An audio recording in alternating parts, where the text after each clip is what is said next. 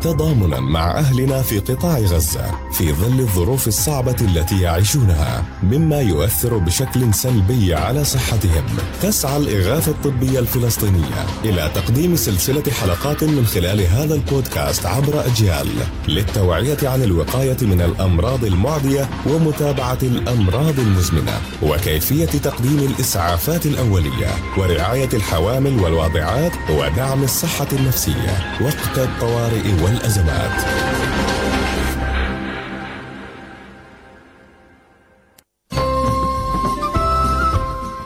أهلا ومرحبا بكم متابعين أينما كنتم وكيفما كنتم بالاستماع إلينا عبر أثير اجيال. يجب أن يولي الصحفي الميداني سلامته الجسدية والنفسية أولوية، لذلك عليه اتخاذ كل وسائل الأمن والاحتياط المتاحة.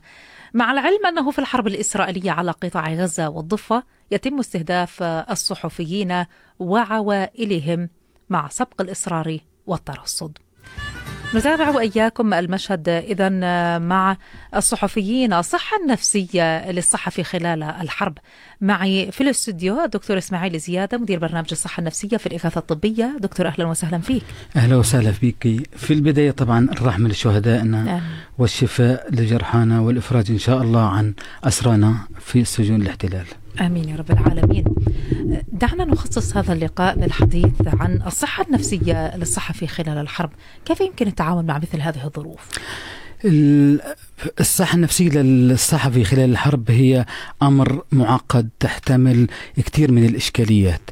هو في البداية الناس بحاجة إلى الصحفي بحاجة إلى الصحفي لأنه هو عين الحقيقة. للناس لإحداث التغيير آه، سواء كان على الصعيد الشعبي على الصعيد العالمي على صعيد المنظمات الدولية لكي تشاهد ما يفعله الاحتلال في آه، الحرب من تدمير وقتل لكافة الناس. آه، خلال الحرب يعني بتتمظهر كثير من المظاهر عند الصحفي من بينها القلق والتوتر بعض اضطرابات في النوم واضطرابات ضغوط ما بعد الصدمة بالإضافة إلى الشعور بالذنب أنه بقي على قيد الحياة حينما تستشهد عائلته. يعني إحنا بنتحدث عن 106 صحفيين استشهدوا في قطاع غزة خلال هذه الحرب عشر معتقلين في قطاع غزة من الصحفيين. نتحدث عن ما يقرب من 40 معتقل في الضفة الغربية من الصحفيين. أرقام كبيرة. آه لم تتحقق في كثير من الحروب العالمية حتى. آه وكأن عملية الاستهداف لعين الحقيقة لمن ينقل الأحداث والمآسي والقتل والتدمير هي مقصودة مقصودة ويتم تهديد بعضهم عبر الهواتف أنه أوقف عملك شهادات كثيرة من آه. هذا النوع آه. أوقف عملك ستكون بأمان أنت وعائلتك كثير منهم آه، من الصحفيين يمتلكون الجرأة والشجاعة والقوة لتحدي لأن هي مهنة الصحافي في حد ذاتها هي مهنة إحداث التغيير. أكبر مثال مثل الزميل الصحفي وائل الدحدوح. وائل الدحدوح والشريف آه، آه، أيضا من في شمال قطاع غزة وأبو أنس دقة أنس الشريف. سامر أبو دقة وسامر أبو دقة وشيرين أبو عقل في الضفة في الضفة الغربية وغيرهم الكثير يعني. نتحدث نتحدث عن آه، قافلة طويلة من الأسماء 106 أسماء في قطاع غزة لوحده آه، آه، بيحمل كثير من الأشياء اللي بيعاني منها الصحفي. هل أقوم بتغطية الصحفيين وفضح ممارسات الاحتلال وأتعرض إلى القتل أو عائلتي تتعرض إلى القتل وقصف المنزل والتهديم والدمار؟ أم أدخل في ضمن مقولة يا قطع الروس آه، الشيء اللي جبرني إني أنا أكون رأس الهرم في إظهار الحقيقة؟ غيري أفضل مني. آه، الصحفيين معقول, معقول الصحفي خلال الحرب أساسا يفكر في أن هناك أساسا خيارات؟ هو يعني هو نفسه في مرمى الاستهداف وعائلته في مرمى الاستهداف سواء مارس هذه المهنة أم لم يمارسها وسيبقى في صحيح. مرمى الاستهداف خاصة وأنه بالفعل هو عين الحقيقة. آه يعني هو في في أثناء الحرب لا يفكر إلا في فضح الجريمة وإظهار المعاناة، إظهار المعاناة اللي بيعانيها اللي بيعانيها سواء كان الصحفي أو المواطن أو الإنسان اللي عايش في قطاع غزة أو حتى في الضفة الغربية يعني. بس ال ال الإشكالية إنه إحنا نهتم ببعض الأشياء يعني الصحفيين بيهتموا بكثير من الأشياء اللي بتتعلق بناحيتهم الجسدية ولا يهتمون بالناحية النفسية. آه، لازم يسأل نفسه هل أنا شعرت بانه مشهد القتل والدمار والدماء هي شيء اعتيادي؟ هل تغير آه، اضطرابات صارت عندي في نومي في أكلي؟ يعني انتبه إلى جسدك. جسدك هو منبه كبير لك لإحداث هذه النقطة. إذا كانت في تغيير معناته أنت تستطيع أن تغير. التغيير من خلال آه، نقطتين بسيطات رح نحكيهن يعني خلال الحرب ممكن يمارسهن بشكل أو بآخر. التحدث عن المشاعر آه، سواء كان آه، إلى أقرب المقربين له أو أي شخص ممكن يكون سند له. وهذه التحديث عن المشاعر لا يفقد المصداقية أو الموضوعية يعني هي جزء كتير جيد لمساعدته على التفريغ أو على الأقل إحداث قناة داخلية أنه أنا فرغت داخليا.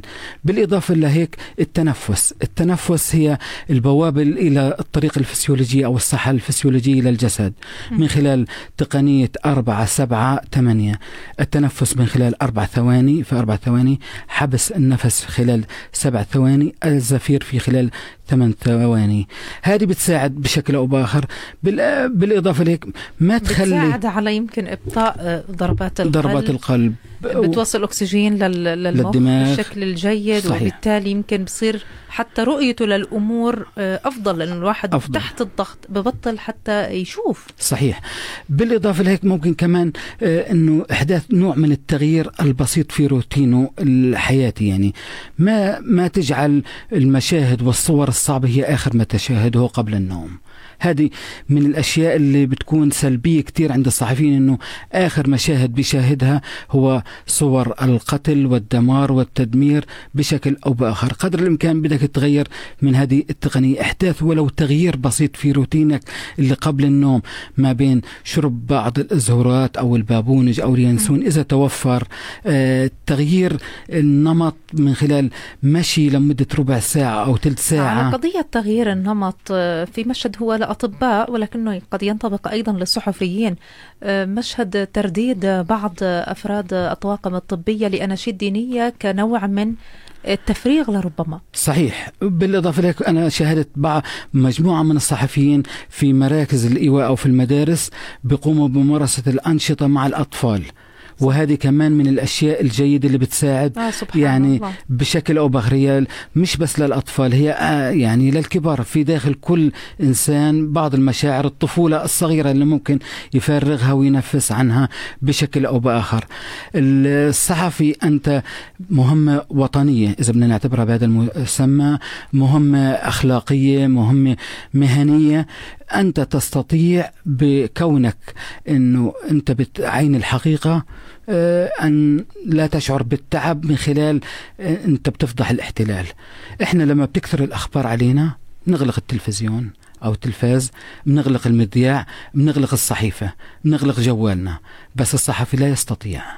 لا يستطيع أن يغمض عينيه عن مشاهد القصف. لا يستطيع أن لا يتحدث عن المشاهد الإنسانية التي يتعرض لها الناس من جوع وقتل ودمار وتدمير لكل شيء في قطاع غزة وفي الضفة الغربية أيضا. آه آه هذه المهمة اللي أنت بتقوم فيها هي أشبه بكل المهمات الرائعة اللي بقوم فيها الأطباء في الميدان اللي بقوم فيها الرجال اللي في بيوت الإيواء اللي بيساعدوا في موضوع توزيع الطعام. هي نفس المهمة وبل أكثر قوة وشجاعة من خلال أنت تفضح الممارسات السيئة التي يقوم بها الاحتلال من قتل كل شيء في قطاع غزة. إذا التفكير بأثر الفعل الصحفي أيضا يعني يؤمن هذا النوع من آه، الطمأنينة النفسية. بعزز ذاته أكثر أنه أنا في مهمة شجاعة لا يمتلكها إلا القليل يعني مش كل صحفي يمتلك هذه المهمة ومش كل صحفي يستطيع أنه يقوم بهذه المهمة. أنتم موجودين في قطاع غزة أو في الضفة الغربية وجدتم في مكان صعب. المكان الصعب يتطلب سمات شخصية قوية بالإضافة إلى يتمال آه، امتلاكك للمهارات كتير رائعة سواء كانت في أدائك الصحفي وموضوعيتك كمان الشجاعة. الشجاعة الكبيرة التي من خلالها تستطيع طمأنة نفسك أنك تؤدي مهمة رائعة زي مثال زي المقاتل. وأشبه بمقاتل. الهروب من القصف والإظهار حجم القصف هذه جزء من مهمة يعني فدائية. إذا سميتها بهذا المسمى. يعني حتى في بداية فترة الحرب كنا آه، نشاهد الكثير من الصحفيين وأيضا من العاملين على مواقع التواصل الاجتماعي من المؤثرين وأيضا صحفيين آه، كانوا يتخذون من الكاميرا وسيلة لتعريف آه، الأهل بأن طفلهم يتواجد في هذا المشفى أو من يعرف هذه الطفلة من يمكن أن يتعرف عليها هي موجودة في المستشفى الفلاني. وبالتالي لم يكتفي بدوره كناقل للحدث وإنما كمان كجهة مساعدة لتقريب الأسر للم شملهم.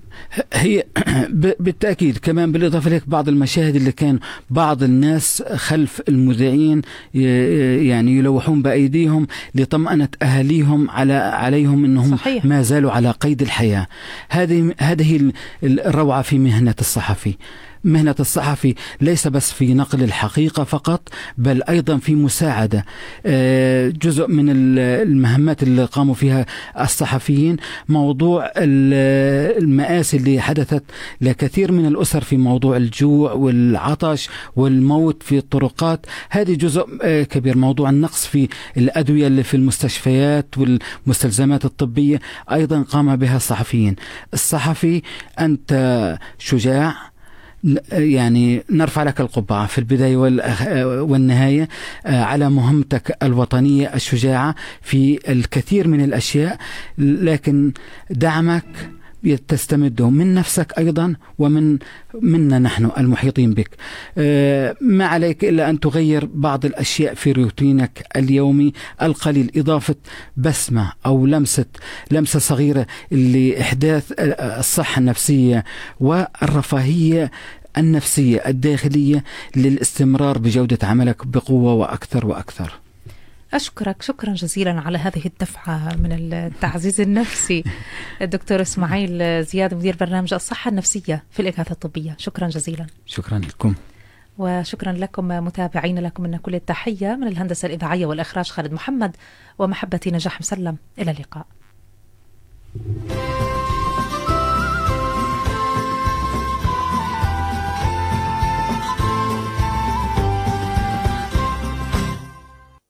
كنتم مع واحدة من سلسلة حلقات هذا البودكاست لجمعية الإغاثة الطبية الفلسطينية عبر شبكة أجيال للتوعية عن الوقاية من الأمراض المعدية ومتابعة الأمراض المزمنة وكيفية تقديم الإسعافات الأولية ورعاية الحوامل والواضعات ودعم الصحة النفسية وقت الطوارئ والأزمات مع أمنياتنا بالصحة والسلامة لجميع أهلنا في قطاع غزة.